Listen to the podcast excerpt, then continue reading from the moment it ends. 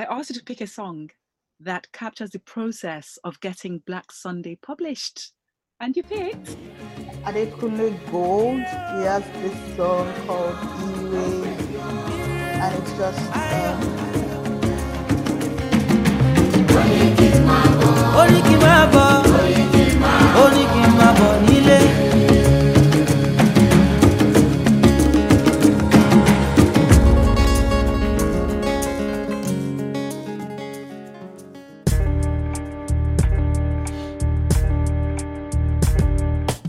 Welcome to Books and Rhymes, the podcast that celebrates the joy of reading by flipping the script with a musical twist on your favorite books. I invite guests to pair books with songs or albums that spark the same emotional connection. I'm your host, Sarah, a West African in the diaspora with a deep, abiding love for the written word. Join me as I take you on a musical journey through the works of new and classic authors. Today's guest is Tola Rotimi Abraham, whose debut novel, Black Sunday, has been shortlisted for the 2020 Kirkus Prize for Fiction. Black Sunday is a coming of age novel set in Lagos, Nigeria.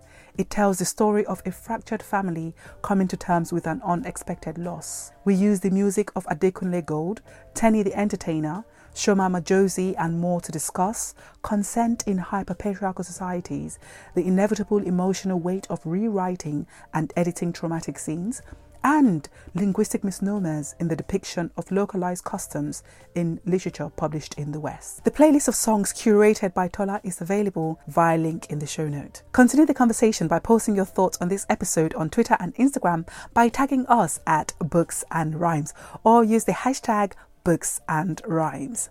Do me a huge, huge favor. Subscribe to Books and Rhymes, the podcast, if you haven't done so already. Rate, rate, rate, rate, and leave a positive review of the podcast on Apple Podcasts, Google Podcasts, and everywhere you listen to your podcast. Please, it helps more people discover the podcast, and more importantly, it helps them engage with insightful, incisive, and great conversations about good literature. Enjoy the episode. Hello, Tola. Welcome to your episode of Books and Rhymes, the podcast. Hey! So, I usually always ask this question of every guest How do you pronounce your full name, please? my name is Tola Rotimi Abraham. I've got a confession to make. When I read the first page of Black Sunday, I thought, oh, this reminds me of Chimamanda Ngozi Adichie's Purple Hibiscus. You make these sort of assumptions when you first open up a book. And then I read the book and realized that, mm, oh girl, you made an error. This is not like Purple Hibiscus. It is so very different. I think also because Chimamanda is the popular writer at the moment, so I think the lazy conclusion to draw to is to make a direct connection between Black Sunday and Chimamanda from the first page. So I just want to say to the listeners and people like me who are quick to jump to conclusions that Black Sunday it's a great book, but it's different. That's something that would not not have I would not have thought of, even though I really love um, Chimamanda's books, and I um, I think most of um, African writers are truly indebted to her, even in terms of style and the greater visibility that we have gotten in the last few years. But I would never have thought that uh, from the first couple of pages that it will feel familiar. But I'm glad that I mean, if there was something to draw from, that it wasn't an entirely new um, genre of book for you. I think.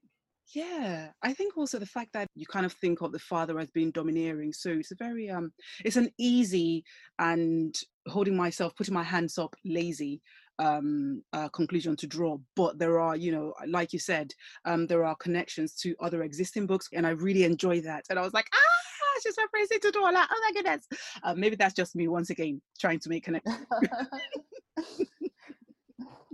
I think I'm just like, ah, connections, connections. Ah, say books I know. Ah, you know.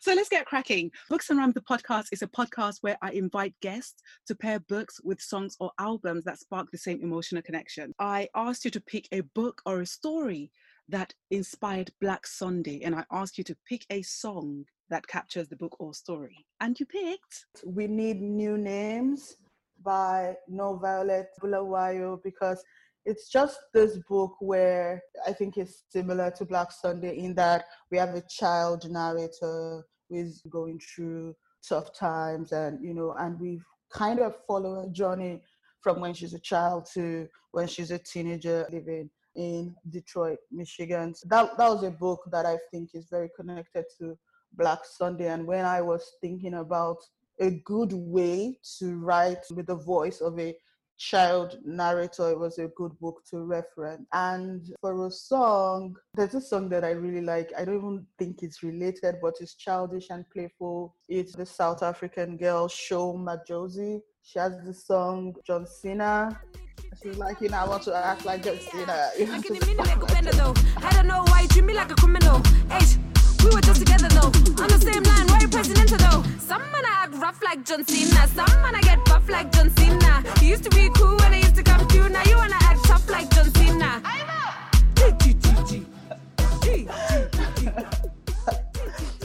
so I have no idea why I think it goes. I just think it goes. It just goes. There is a childlike joy in the song. I think John Cena takes us back to, well, me especially, back to my childhood growing up watching wrestling. Wrestling, with, yes. And then trying to replay or trying to um, replicate the moves that we saw and fighting over who is Hulk Hogan, who is the Undertaker, who is the British Bulldog. And there is sort of that camaraderie. I know you said that there is no um, direct relation, but why is John Cena the song that sort of came to your mind immediately? And what do you think John Cena, the song, says about Black Sunday and how does it open up? Or introduce readers to a different way of engaging and, and seeing and reading Black Sunday? Um, so some of the things people have told me reading Black Sunday is that it's a sad song, but it's it has like some moments that are just unbelievably funny. I think that this song, John Cena, is kind of like a breakup song, but it's just somebody just so committed to making a laugh out of it by any means possible. And there's also the fact that you know John Cena is a wrestler, and uh, as as young children, again, I, I wonder maybe that's why wrestling was so popular in um, townships in South Africa, or also even in Nigeria when I was growing up. That there's just something about the dramatized violence of wrestling that can be oddly comforting for children who grew up in places where real violence is real. I mean, where you know everyday violence is real. Uh, so yeah, so so that's that's what I was thinking when I chose this song. You mentioned "We Need New Names" by NoViolet Bulawayo, which is written from the perspective of a young child, and it's a different take on an adventure novel. We think of Western adventure novels as young people just going on the, on a journey of discovery, whatever it is, right? You just go somewhere and they encounter new things. So Black Sunday, the book, to me, it's a surprising story in that you write the Nigeria America relationship in a different way. Where usually, when we read popular fiction or contemporary African fiction, we read the story of the person who has traveled to the West and we hear that person's narrative. We follow the person's migration, the process that it went through, getting the visa, thinking and preparing for their life abroad. But in Black Sunday, we get a different story of a person who just disappears. We Need New Names directly speaks to America, and Black Sunday directly speaks to America. But where we need new names, there is a preparation. You can see that this young person is looking for an escape. She's telling the readers why she needs to leave this place. In Black Sunday, there is a break and a character disappears. And we're left as the readers to see how those left behind respond to this almost rapture of this person who plays an integral role in the family. What inspired you to write this story? We're seeing as it is your debut. Why this particular story? And how long had you been ruminating on it before you thought, ah, I need to memorialize this as a book?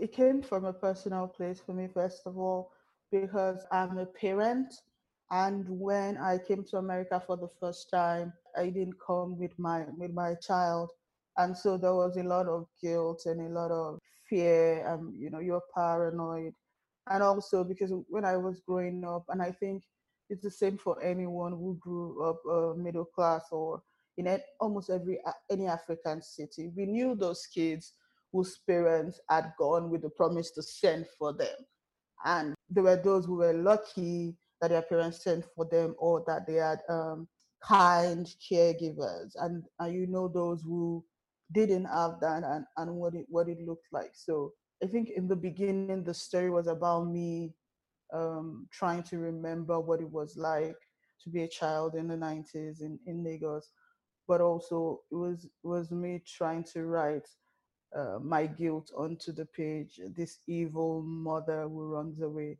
because she, she's trying to uh, make life better for herself. So, but when you start writing a book, where you start hopefully is not where you end because it's a journey in itself.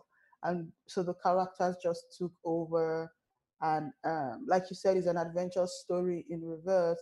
It's a coming of age story, and uh, immigration is such a big question and, and is also an answer. It's such a big theme in African novels, and I felt like we weren't looking enough at the other side of immigration or or the spaces between the waiting between when you're legal and when you're um, illegal or the waiting. The i'm actually even now working on another story which is um, spouses which is you know the journey that happens when one spouse leaves and another one is is in um, Nigeria and it's it's a long distance marriage, which um, I've I, have have met somebody who was Russian, um, was talking to me about Black Sunday, and she was like, "Oh my God, I could I could relate with those kids because even in my country we have these children who are waiting for their parents." And I thought it was it was a very um, it's a global story, I think. Um, for me. So so it was important to tell that story. But I, I really like to think that it was more than um, a story about what happens to the kids when somebody when a parent leaves. Um, I think it's more than that. It's, it's, it's more about what happens to a family when they fall on hard times and and the children learn to survive by any means necessary. It's interesting you talk about um, the guilt of the parent who goes who leaves the children behind. It is a book written with multiple perspectives. So in this family there are four children. They tell their respective stories. For me the story sort of opens up when they live when they go and live with a grandmother. We're going to talk about the grandmother later. We're going to talk about relationships later because i thought you did something very interesting with the grandmother. I was intrigued at how you approached the conversation between diaspora Nigerians, so Nigerians who have lived abroad, and continental Nigerians, so Nigerians who live in Nigeria, how there are some exaggerations about the quality of life abroad versus the quality of life at home, and how it seemed as if one of the children was being placed in a position of having to choose between home and abroad. Could you could you talk a bit about that, about your intention behind that particular depiction or representation? I ask that because usually in the positioning of continental Africa versus diaspora Africa, America is usually positioned as a land of opportunities. There is a particular dialogue that happens that you know we, you use to expose these thought processes. So why did you choose to use this character this character to open up this conversation between between the diaspora and the continent and what was your intention in this particular dialogue? Thank you. That is that is an excellent question actually.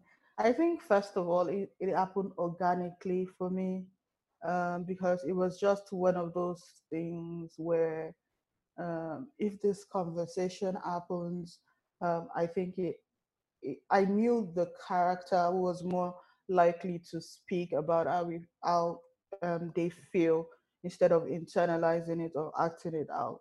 Uh, and and also but it was it, it was also something that again maybe it's just the books that i've read but i find it missing in the way we talk about migration even though um, i haven't met anyone from any country that wasn't in the west that isn't constantly thinking about the opportunity cost of immigration, right? It's there's it's a tremendous opportunity when you travel abroad, but there's also a cost to it. I find that a lot of literature just paints it as as you get rescued, like everyone is waiting in a refugee camp, and then you get rescued to a better life in the West, which happens for for a lot of people. But um, surviving, especially as an older immigrant, is a kind of is another different journey on its own, and and the fact that uh, we had this young child able to verbalize that, I didn't think it was strange because it's also stuff that I was thinking of when I was that age, and I knew my friends were thinking about. But it was also connected to um, the trauma of the place your parents left you for. And so it's also a conversation on um, um, the post colonial legacy in African countries, right? So um, colonialism has sold um, Europe and America to us, and we've bought it. And but also now um, there's a generation coming along that, thanks to social media and TV and everything, are, be, are beginning to puncture that um, colonial myth about the fact that there is a land of equal opportunity or equal freedoms or or, or, or, or you know or equal harmony and, and, and all those things so it's more of a conversation between africans forcing us to tell each other the truth about um, what it's like to live in africa and to migrate as an african especially illegally if immigration and family separation happen at the same time, it just makes sense that the resentment or being separated from your family will be looked up with your feelings of immigration. And um, I just think that it's completely realistic that there are a bunch of kids or a bunch of fam- uh, of people. There's a generation of children in Africa that are not that excited about um, immigration. I think. Hiring for your small business? If you're not looking for professionals on LinkedIn, you're looking in the wrong place. That's like looking for your car keys in a fish tank. LinkedIn helps you hire professionals you can't find anywhere else, even those who aren't actively searching for a new job but might be open to the perfect role. In a given month, over 70% of LinkedIn users don't even visit other leading job sites. So start looking in the right place. With LinkedIn, you can hire professionals like a professional. Post your free job on linkedin.com slash achieve today. Ever catch yourself eating the same flavorless dinner three days in a row? Dreaming of something better? Well, HelloFresh is your guilt-free dream come true, baby. It's me, Keke Palmer. Let's wake up those taste buds with hot, juicy pecan-crusted chicken or garlic butter shrimp scampi. Mm. Hello Fresh. Stop dreaming of all the delicious possibilities and dig in at HelloFresh.com. Let's get this dinner party started.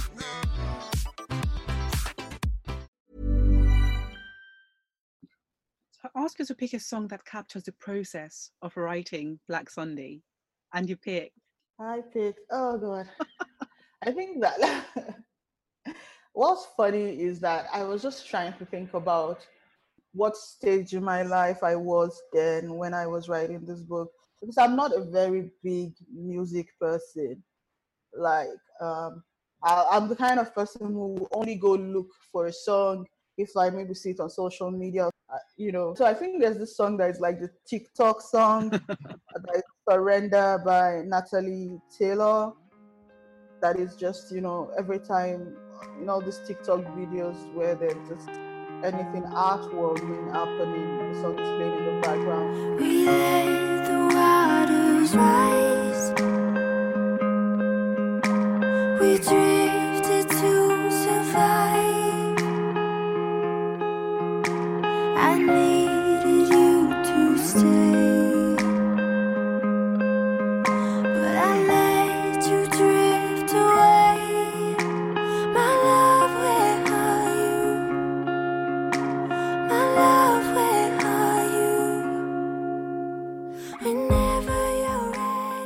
I really liked it is that it was it was I think it captures how I felt when I was writing Black Sunday. In the in that I was so desperate to um, make room for myself. So it's not like there was any. I was. I would think that like maybe writing or literature is the love of my life, and uh, I had waited way way too long to write anything. And and when I was writing this book, I wasn't in the best place um, financially, emotionally, but I was still making space for myself to pursue um, this dream. And so that's why I, I really like that song about how um, when you love um, whatever it is you love. I know it's supposed to be like a relationship song, but for me, it's it's about making space for the things you love and and just trusting that um, that it'll take you to where it's supposed to take you to. You mentioned that um, that at the time you were writing Black Sunday wasn't a particularly easy time for you. So the question I want to ask is what were your strategies and processes of managing your desire to write whilst being in a place where it seemed like you having the freedom to give yourself to writing as you would like? Uh yeah. the process you know process questions are, are really difficult to answer because um, each day something else gets you out of bed right? So i think that for me it was just remembering my why and um, when you're an african writing an african book your why won't be money it won't be fame it won't be anything else that draws people to literature it will be the fact that I wanted to write a story about Lagos, about Nigeria, about being African, about being an African woman with a Christian, that anyone who had had those similar experiences will pick up the book and not feel alienated from the subject. Because so many times you pick up a book about, especially Nigeria, and you you know that the audience isn't you, the Nigerian who lived through this, especially all these books that claim um, to be trying to humanize the characters. And I, for me, I find that very alienating because nobody needs to humanize me or the people I grew up with to me. I already know what we are and who we are. Um, I'm looking for somebody to give me insight into okay this these are the things that happened growing up. Maybe this is why you are who you are today. I really think that there's a real gap there's a big gap between um, in books being published especially because you've got to really publish um, in america or europe. I want i want to read more writers saying you know what? I do not care if um, other audiences are comfortable if they if they find the world believable or if they can immerse themselves in this world i want more Africans, more Black people, more Nigerians to be able to see and to get a sense of nostalgia and to be able to reminisce when they pick books that are talking about their lives or are, you know, based where they grew up in. And and I realized that most people who are not Nigerians do not really know how bad it is. They don't know, they can't relate to the feeling of disillusionment when you pick up the story that is supposedly set in Lagos, and you're like, I do not recognize this Lagos. It doesn't feel familiar to me at all. And so that was my why, and I and I think that that kept me grounded, even though it wasn't it wasn't the best of times. Um, and as a person, a Nigerian living in America, it seemed like a waste of opportunity in some way, and because you know everyone comes to this country to become a nurse or a nurse's aide or a doctor or something that you earn money quickly. And and so so so I, i'm hoping that i begin to feel um, sometime soon that it was worth it. But when i was writing it that's I, I kept um, thinking about why I needed to write a book that was like this, and that's that was that's what got me through um, the process of writing. You've talked about the desire to write the authentic Lagos story, a relatable Lagos story, a nostalgic Lagos story. And you also talked about the compulsion to write a book that depicts your reality. So there's a lot of realism, or rather, it seems like you are motivated by this desire to present social realism, cultural realism that you believe is absent in contemporary literature about Nigeria, because the book is set in Nigeria, so we've been very specific here.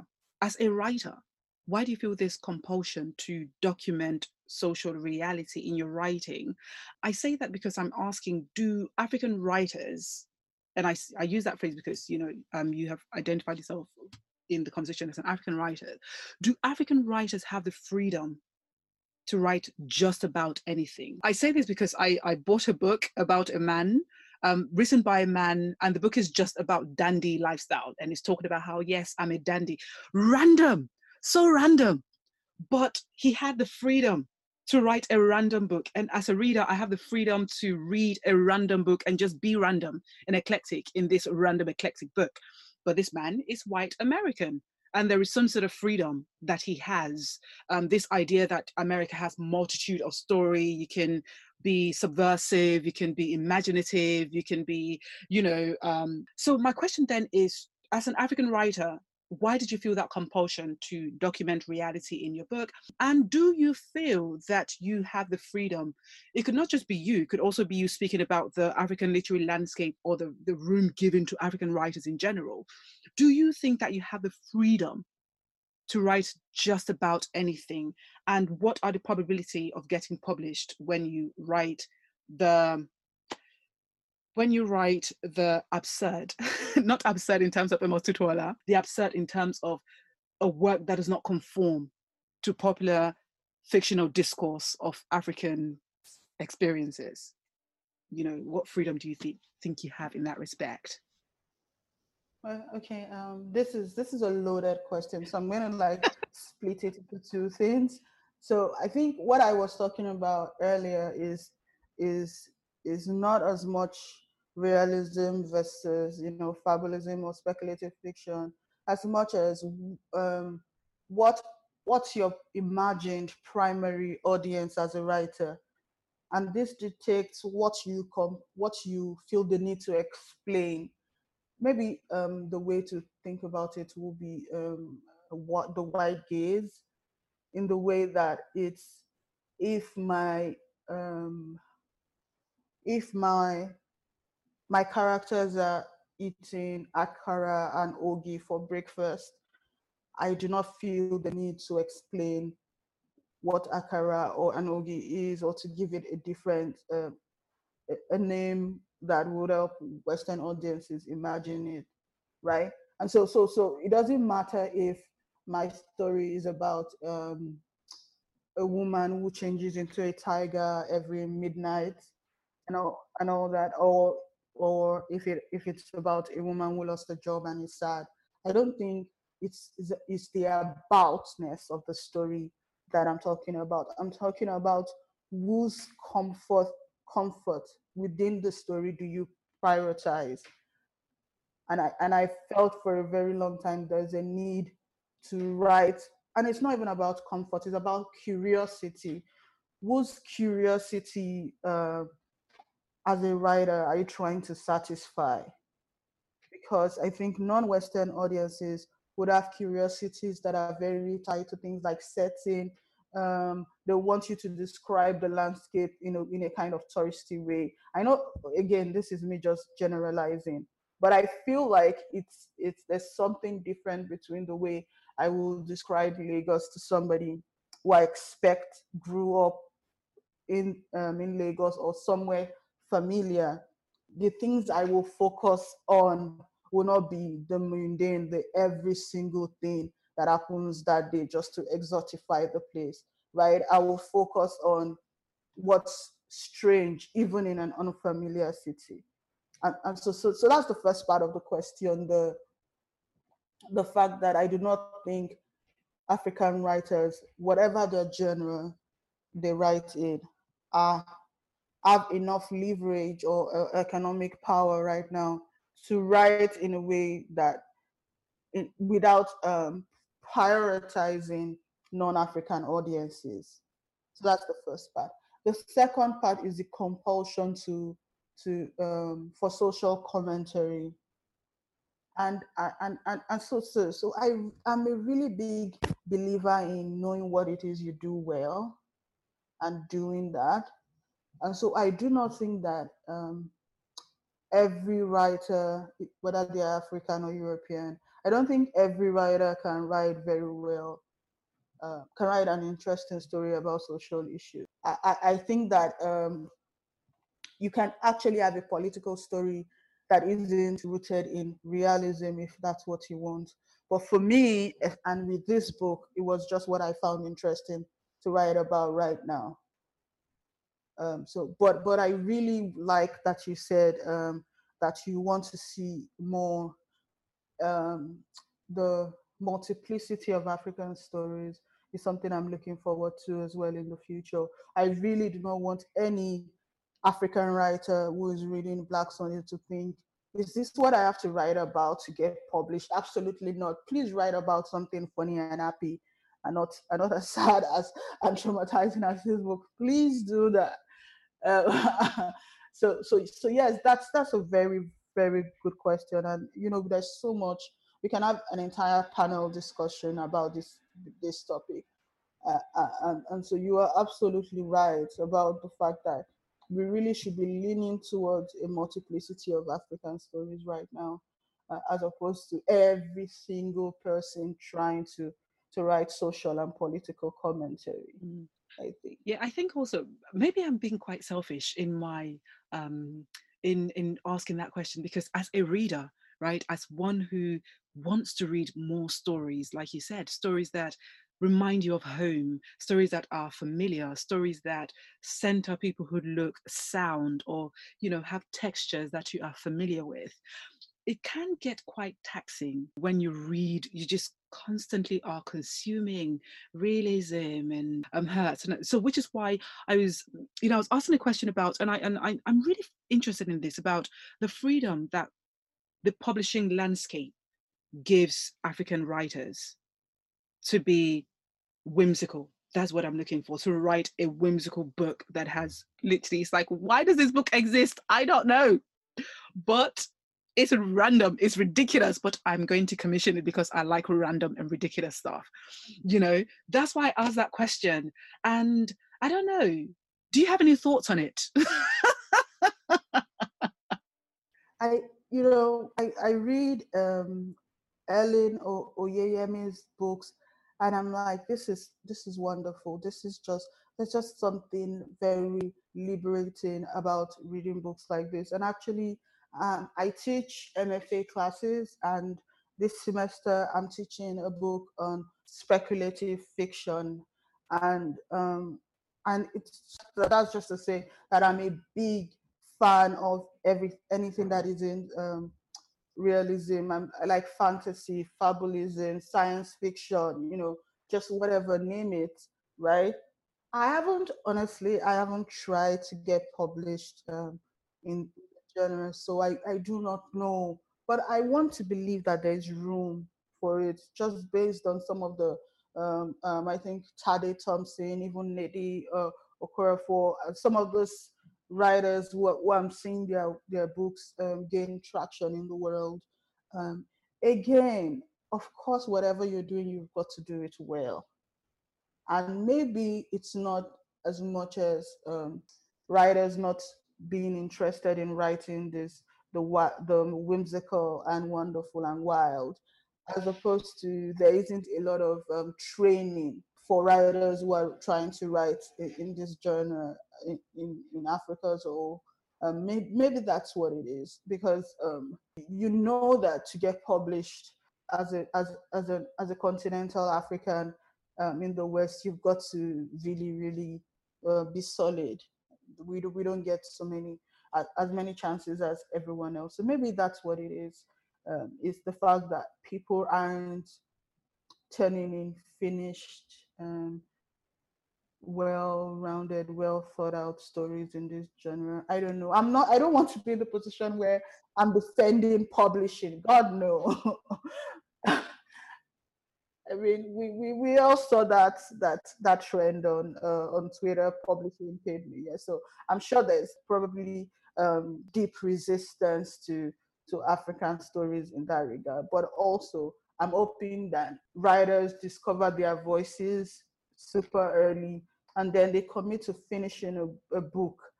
That's it. If you if you write the book and then have you know 1,000 people look at it and then send it to an agent, I think. so, um, speaking of um, craft, writing, getting published, I asked you to pick a song that captures the process of getting Black Sunday published. And you picked? Adekunle Gold. He has this song called Ire. And it's just. Um,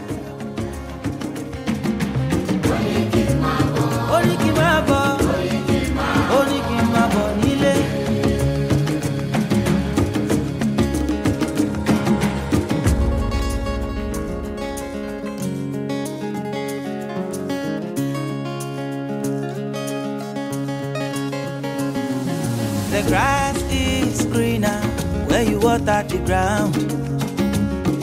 That's what I found when I took the ride. I realized the mountain I've been climbing is nothing but sand, yo. I didn't know I already had the answers. No, I didn't know. There's a line where it says, um, "I found that what I, I I was searching for, it's already at home." I think, and yes, even though I live, I, of course, I live in America now, and I got published in the West. It feels to me, in a way, kind of bittersweet that uh, I, and and maybe I'm just, but I I I- I started to think about I could have written this book in Nigeria and published it here if I was still a Nigerian based in Nigeria. And even if I couldn't do that, oh my God, I wish I could. And so I- don't think that we, we you should need to uproot your life and reinvent yourself just for the chance to be a working writer.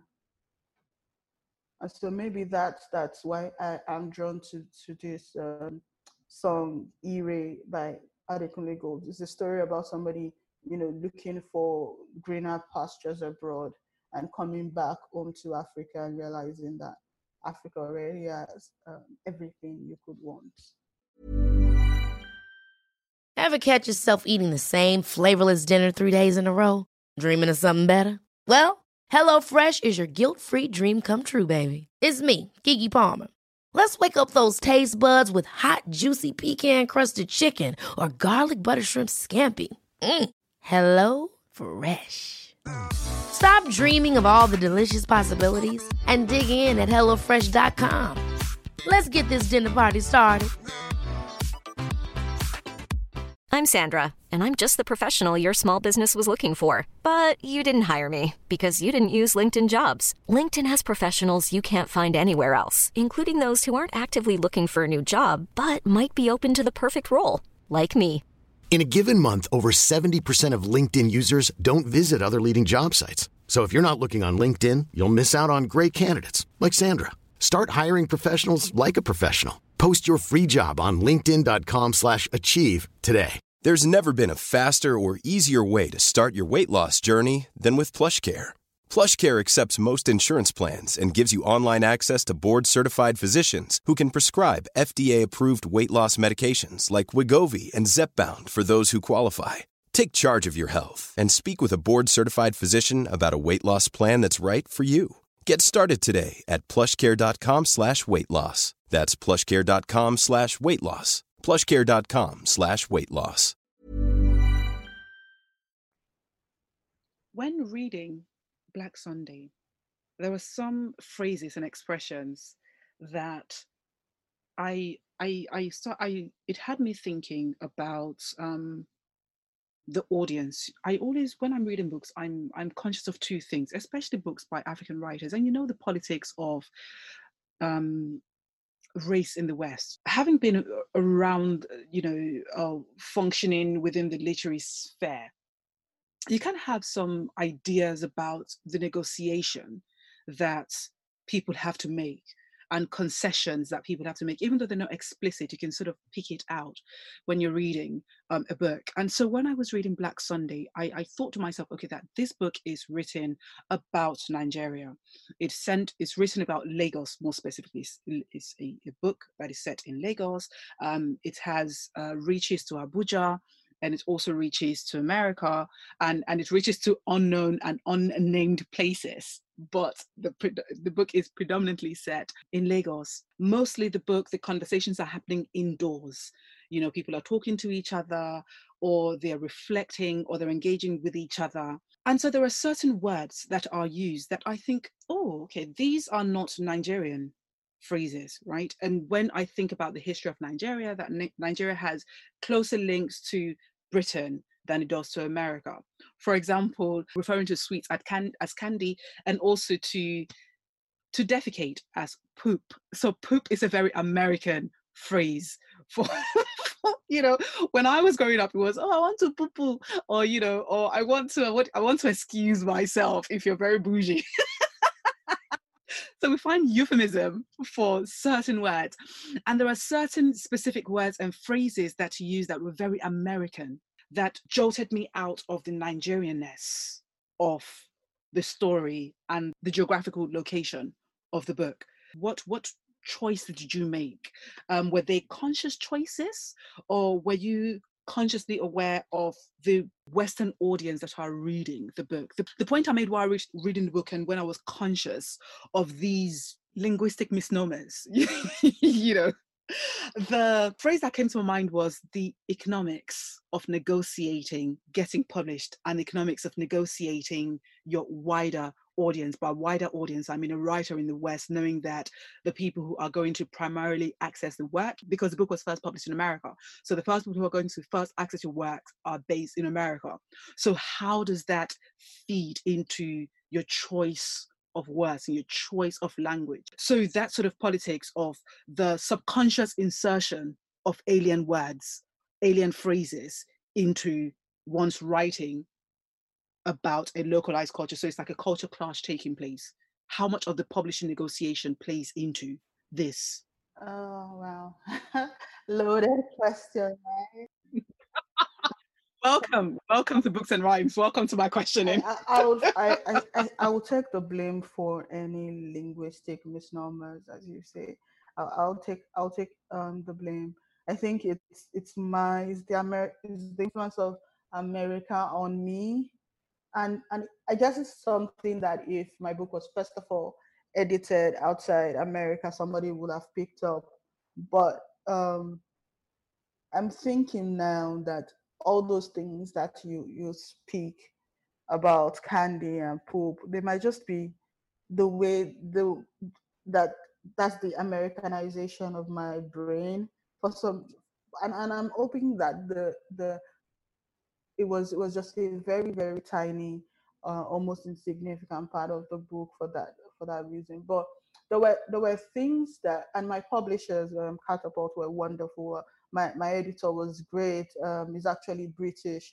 And so so there were i didn't have to fight too hard about um the, of course there were some things that you know were like are you sure this is what this means? or is this is isn't there a different way to say this? And i was like no this is uh, this is nigeria. This is what we say. Um yes and and of course because it was it wasn't a book where i was trying to do any big um, linguistic experiments i think. Um and, and so there wasn't so much struggle eh, um, in that regard. Of course course, there was a lot of editing responses about, I really can't see what's happening in this scene. Can you explain it differently? And so I had to step outside of familiar space and think about it from somebody who was unfamiliar. And it will happen in, I think, whatever type of writing you were you were doing. Um, the, the feedback and the editing um, will let you know if it's something that if you have what you have put down on page is actually what you think you've put down. So yes I, I think it also it depends on the publisher it depends on what you what you are trying to achieve.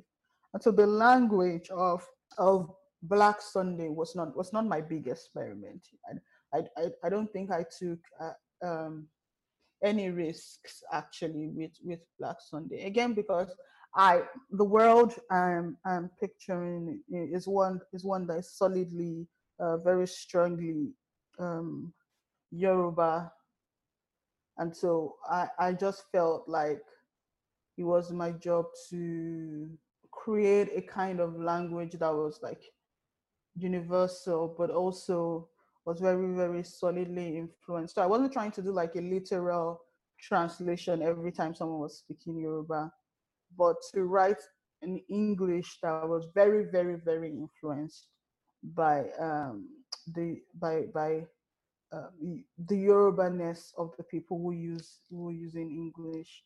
So so it, so it wasn't it wasn't experimental. I really tried to to just write um, the way I think Nigeria, and maybe what I remember about Nigeria sounding like. So, yeah. You know what? Language is, is, is something that i can't do you know how the, i don't know if, if you do the same when you're reading books you find that you pick there is a there's a thread of things that you just can't help picking up when you're reading. And language is one of those things for me. And thank you so much for being candid and for just sort of um, situating us in in your writing space and your mental space when you were writing this book. But inhabiting two places and writing about a place where you are in where you are exiled from not exiled in the political sense of the word but exiled in the sense that you're not there anymore right? You're writing about a place that you you're very familiar with. You know that place is home within and without it is it's home to you. But you're writing about that place in exile in absentia how is that? What is that process like for you as a writer? Are you immersed in that location when you are writing? So let's say you've written you've written this immersive scene about lagos and you're in america. After that scene where are you when you're writing this scene and where are you after you come out of this scene? Is it like a oh my goodness i was just in the sun and now it's cold. What's happening? Uh and how do you how do you recenter yourself Oh, after that? Yeah, that's that's another really great question, and um, I have to think about it. I, I'll say that writing from all, I think all writing is either all writing is imagination influenced by memory. So even if you you're writing what is known as um, strictly realist um, realism or speculative fiction, it's you're still influenced by both your memory and your imagination. And so it was very very much that for me. I think so in some um, chapters I leaned more heavily on memory but I would like to believe that most of it was imagination. So even though I was writing about a place familiar to me, I had to create the worlds and, and, and see it in my mind's eye and see and, and, and see it as believable uh, and, and and immerse myself in it and then put something down on, on, on the page. And so so so the writing process for me is I, I really do not start writing. I spend a lot of time in my own head thinking about stuff, and I do not start writing until I can see it. So if um, the the story happens with a conversation, or it happens with two people, um, the first time somebody meets um, a potential lover um, at a bus stop, I've got to be able to see the scene in my mind's eye. And even though um, I don't think everything I see will end up on the page, but I, I, I have to see it first. So so so that's what it is for me. And and the language, of course, with the way it ends up on the page, that's another that's an entire different story. Uh, because uh, again, it's it's it's it's influenced by by memory and and and, and imagination. I think there's something rather disconcerting about writing a book that's completely and totally set in Nigeria while while you live in America. You kind of um, trick yourself into into believing you're in Nigeria for a few minutes of the day, and then when you're done, you're like, oh, okay, I'm back. And so, and so yeah, so so so yeah, it's a strange world we live in as writers. Thinking of um taking putting yourself in a world and taking yourself out of it black sunday has a very it's it's it is not a complicated read. It is the brain doesn't have to do much right?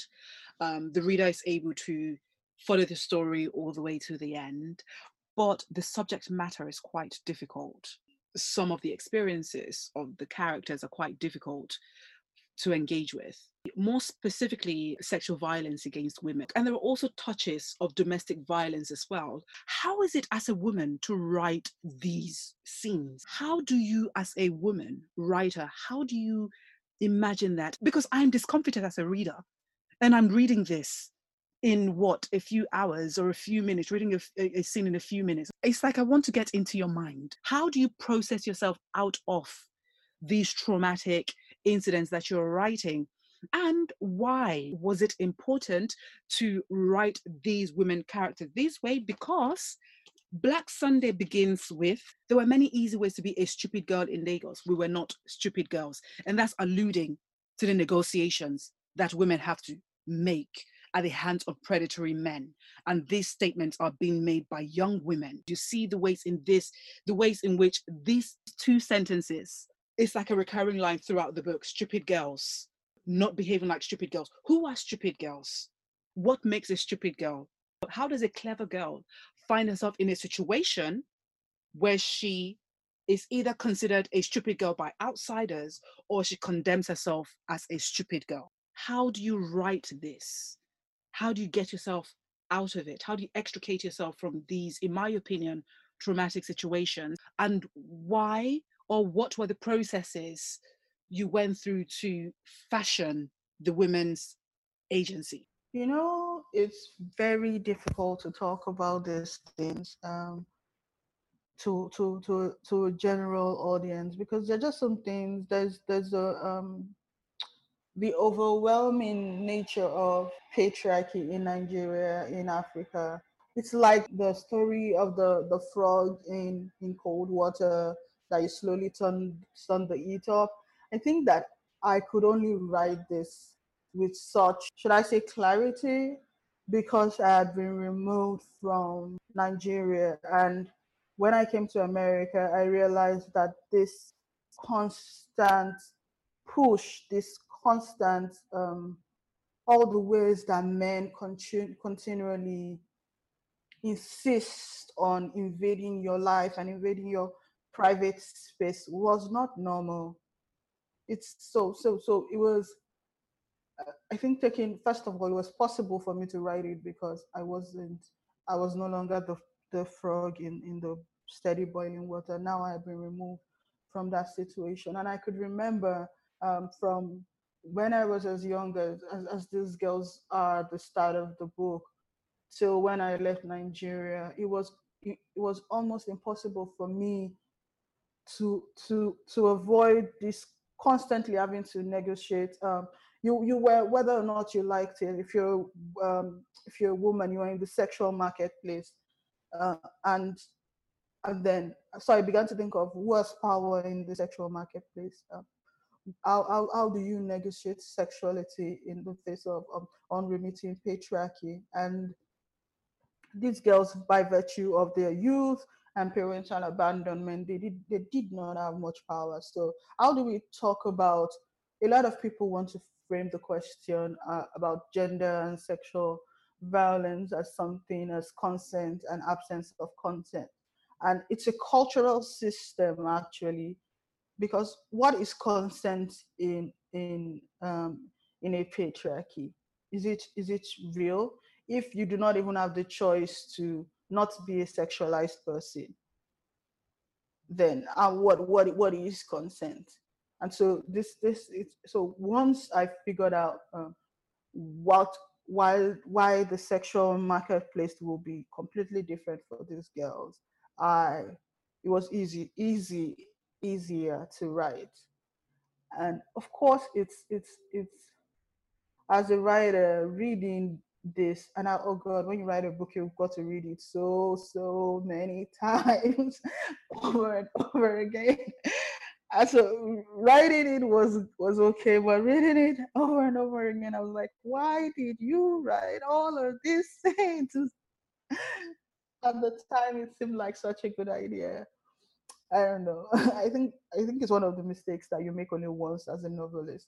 I didn't count on how many times I'll write it. Just kidding. I, I, I feel like every scene in that book served its purpose, which was to identify a cultural system of, of, of exploitation and gender based violence and for you to know that there's a there's a wide net that has been cast so it's not just these girls it's everyone in that society even the boys who are trapped in this in this cycle of of, of forcefully um, negotiating uh, uh, their sexuality constantly I, I would like to believe that i wrote very very nigerian scenes and i really wanted to write sexual sexual um, negotiations that were very Nigerian. That, in the sense that it could be ugly when it is, and it could be incredibly beautiful when it works out, when it's fine.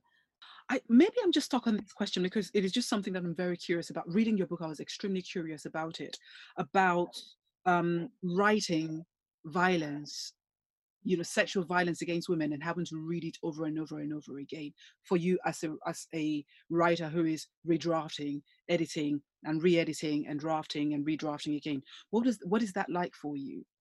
I know you kind of like, oh, I wouldn't do that next but what is that it's, like? it's intense. That's that's the word i'll use is intense and and and, and it's really not for everybody. I i understand um, readers who, who, who choose to avoid reading things like that. It's not for everybody but uh, as as as a writer i think our job is to do whatever serves the story. But i'm not gonna say it it was re-traumatizing for me in in um, in some ways. No, I do not think that. I think it was actually liberating in a way for me to write those things and take a step back and be like, yes, I, I, I'm not crazy to think that this is wrong. Yeah, this is what it looks like. So you need to sometimes um, show the ugliness of of um, some of these situations to yourself, actually, as a reader, and realize, okay, this is just as bad as I thought it was and so I think I, it was very um, there was a bit of validation there for me to be able to finally um, put down on the page for everyone to see um, just the extent and and the depth of some of the things that I've always known about who we are. And I think that it should be said that you've got to be very, very careful when writing gender based violence because the goal is not to titillate or to scandalize uh, um, or to, even just to make people uncomfortable because I find that sometimes writers just include some things for shock value. Uh, I, I really hope that it doesn't come across that way because um, none of this, the scenes in this book that are difficult to read were trying to do any of those things. It was really about me forcing you and not giving you as a reader any opportunity to look away. It's so difficult the choices you make when you when you write um, stories like this. But I think it would be worse um, if I wrote something that left room for some ambiguity. If I wanted people to think that oh, um, these girls have some type of power just because they are sexualized, and so you know and I wanted to make sure that it was clear without a doubt that even um, even the person who grows up and you know marries well in court isn't isn't really in charge of she doesn't really have agency. But i think that um, you also open up the ambiguities of agency how we think that agency is agency is some form of absolute victory but it isn't you know i i feel that from reading black sunday that you present agency as making the choice that works best for you in a bad situation at that time. And your agency changes all the time depending on the situation and how that situation morphs over time and sometimes the choices that are made are not are neither moral. So you also bring up the question of morality um, and you also there's so much theme in this book that i haven't even touched this office i'm like where has time gone? We haven't touched about christianity how you how you talk about the overwhelming suffocating patriarchal stench in the practice of christianity in nigeria and how you your your your imagining of prosperity gospel as the new wave of um, 419 of fraudsters, you know, the new ways of fraudsters, but you're not explicit. That is what I enjoyed when reading Black Sunday, that it is a very subversive writing about decay, moral decay. It's about implosion, social implosion, religious implosion, family implosion and the way these people who are at the center of this implosion how you can feel the palpable dread you can feel this sense the sense that they feel trapped in a difficult circumstance the thing that i wasn't expecting in the writing, in the way you wrote, Black Sunday was the grandmother's character. How, in all kinds of fiction, folklore, storytelling, grandmothers are a place of comfort. Grandmothers are the ones whom you go to when your parents are getting your nerves. Grandmothers are nurturing, um, they're kind, they're homely, they they elicit great memories in the minds of their their grand progenies, right? But the grandmother in this book, in Black Sunday, she's almost a villain. Even though she's not referenced a lot, she's not one of the primary characters. She is villainized. So why? And I, I'm asking you why a lot because there's a lot of and listeners, you can see me raise, if you could, you could see me raise my eyebrows at all, like, why? so why was it important to reimagine or refashion that character, this matriarch character? Again, it's how the question, the, the big question is how women survive. And so the mother would, would find that she has to run away to escape. And the grandmother will is just so heartbroken by uh, I mean, she she's old. She's raised this this child of ours. He's he's gotten married. He's, he's had kids, and one day he just decides, "I'm done with these children." And and so so so the grandmother is heartbroken because she's been abandoned. And and if you if you you know how what it means to have a son in in Africa and in your old age, and then the time that you were counting on for him to you know take care of you he decides not only am i not taking care of you i'm going to give you a lot more work and so that was where my um, depiction of the grandmother character came in I, I, I saw somebody who was so ill equipped to deal with children at this stage in her life and she was just so sad and so I know, and again, I think it's something very Nigerian that sadness comes across as anger uh, and, and, and rage. But I, I, I think I wrote her as, as a sad character. And I think there are moments of tenderness there where uh, she secretly reveals to the children as, as we go along that she's just she's just really sad. And as children get older and she starts to get over uh, uh, abandonment, we see that she she she she she she really cares about about these kids so and again it's something about it's also busting the myth around poverty and there's a very western myth about poor, poor people are so happy and they're just so content with what they have and as a nigerian i've found that that is more often not the case poverty uh, especially in in a country like nigeria where uh, there's such a wide gap between the rich and the poor. Poverty can make people very cruel and very wicked and very I'm just so angry. And, and and so that's again that's where that that character came from. I asked you to pick a song that captures the reception of Black Sunday, and you picked. So this Nigerian musician Teni, um, Teni the entertainer, she has a story called. Um, what is the story? She has a song called Uyo Meyo. Uyo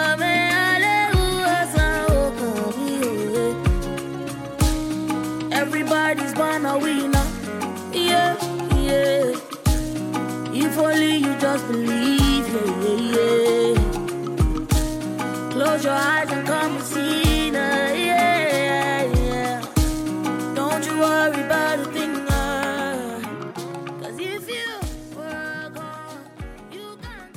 She took this very old, traditional, um, very it's a dialect of Yoruba. It's not popular Yoruba um, song, and and it just means that I have rejoiced and celebrate celebrated with other people. Now it's my turn to celebrate, and I feel that way about the reception of my book in in the sense that you know uh, it's it's the reception, the the reviews. Um, I, I am just so proud of of uh, of how Should I say the critics love it? I don't know.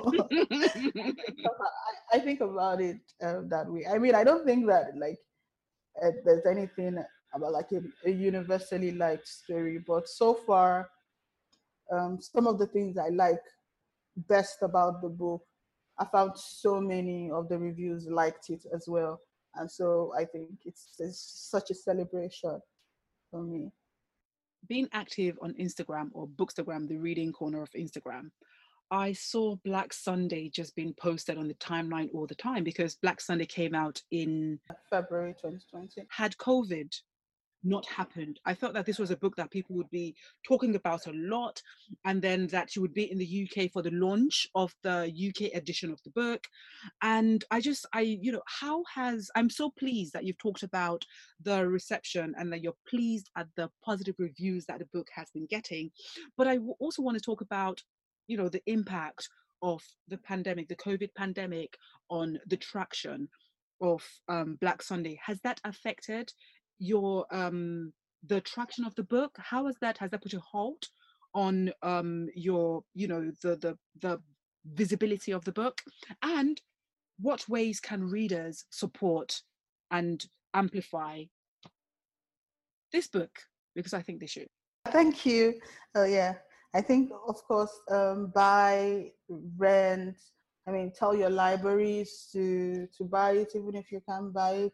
I haven't spoken. I haven't asked my publishers for sales numbers yet, or any of those things.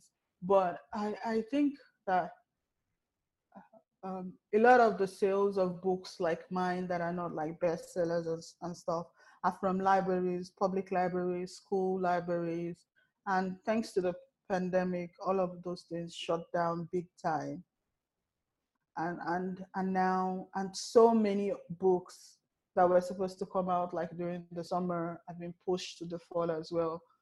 So it, it does feel in some way that my book uh, kind of flew over the the under the radar in terms of sales. And um, something someone told me that um, well, it's a good thing that a book doesn't have an expiry date and um, your readers will find you eventually so yeah so i'm hoping for that actually but yes i, I think anyone who especially somebody who's a first time novelist anyone who had a book released um, during this pandemic is is is really dealing with some uh, dismal disappointing sales numbers right now i think. And and also i feel like um, something else will be to just um, give a, a generous i mean if you feel good about the book please leave a review somewhere on amazon on you know the good readers. I find that sometimes the most the people that the book is not for are the loudest in, in to give reviews. I know i'm not saying that i'm not saying that someone you know people shouldn't read my book but I really um, love it when I I I, I get feedback from the from I shouldn't say black women, just black women, but you know when you know when the, who the book is for, the reader that the book is for, somebody who has experienced any of the intersections, like you were just talking about, uh, patriarchy, religion, you know, family life, uh, when when when when those people so i'm hoping that anyone was read it and thinks the book is for them could leave a review for you know somebody else that the book is for to find the book so so that's that's the way another way to support i asked you to pick a book that you would recommend to people who enjoyed black sunday but they wish to further explore its themes and pair the book that you pick that you would recommend to them, pair the book with a song. So, which book did you pick and which song did you pair it with? Um, I picked this book that I really liked, and, and it's also because it has twin sisters whose um, whose sparks diverge as they get older, and it's The Vanishing Half by Brit Bennett.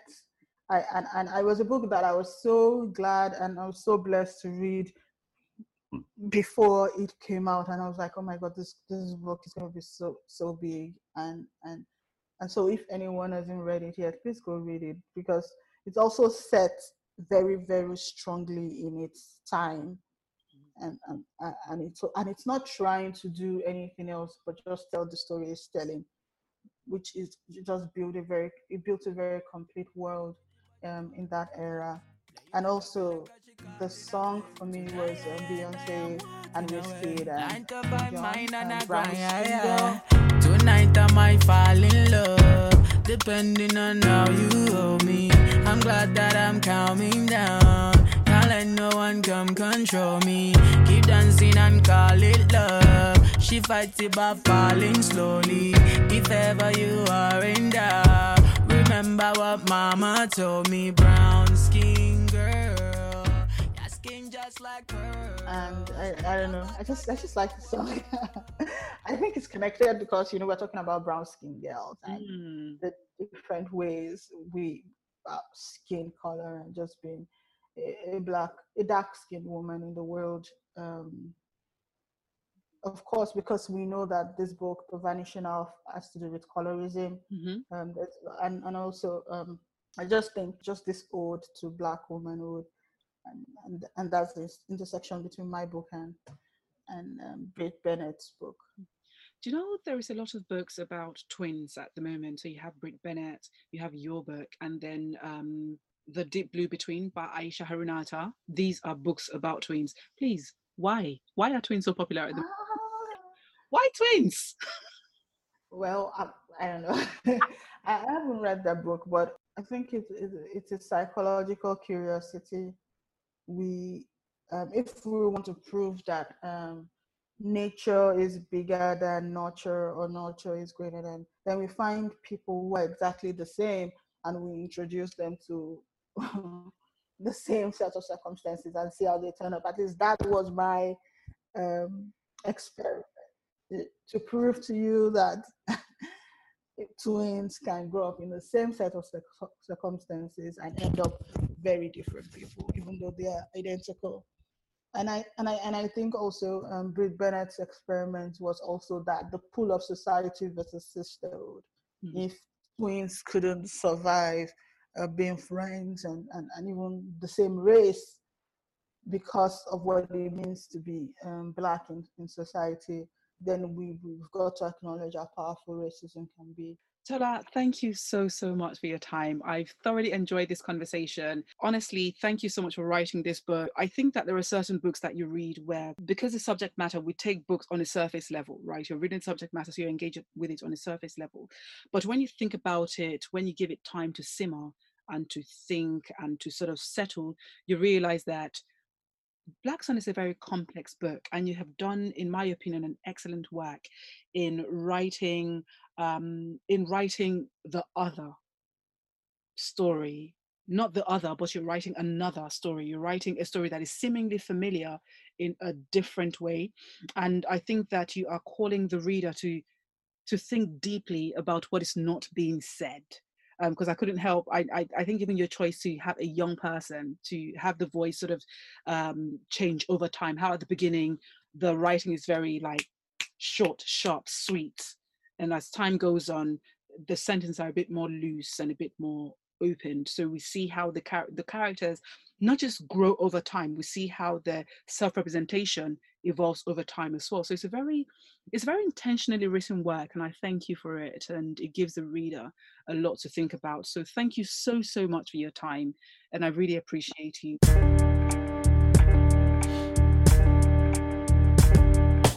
Thank you for listening to today's episode. I sincerely, deeply, and truly appreciate you for the time you have taken to listen to Tola talk about her amazing book, Black Sunday. The book is available for purchase online and in your local bookshop. Once again, do me a huge favor. Don't forget to subscribe to the podcast on your favorite podcast listening platform, and more importantly, rate the podcasts, leave a review of the podcast, preferably five star rating and preferably positive review of the podcast on Apple Podcast and all your favorite podcast listening platforms so that other people can discover us and engage in great conversation that centers writings by black writers and people of African descent. Thank you so much. Have a most excellent week and I will see you next time.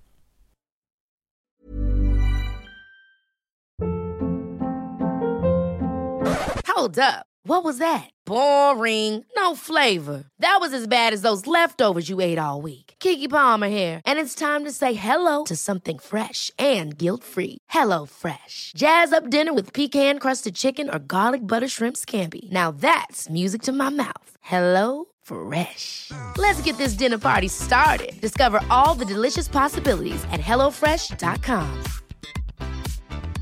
Hey, folks, I'm Marc Maron from the WTF Podcast, and this episode is brought to you by Kleenex Ultra Soft Tissues, your ally to help tackle your allergy symptoms this season. I love the change of seasons, but nobody loves pollen and all those other things floating in the air that make you sneeze during this nice weather. Kleenex Ultra Soft Tissues are hypoallergenic and allergist approved, so fight back against watery eyes and runny noses without worrying about irritating your skin. For this allergy season, grab Kleenex and face allergies head on.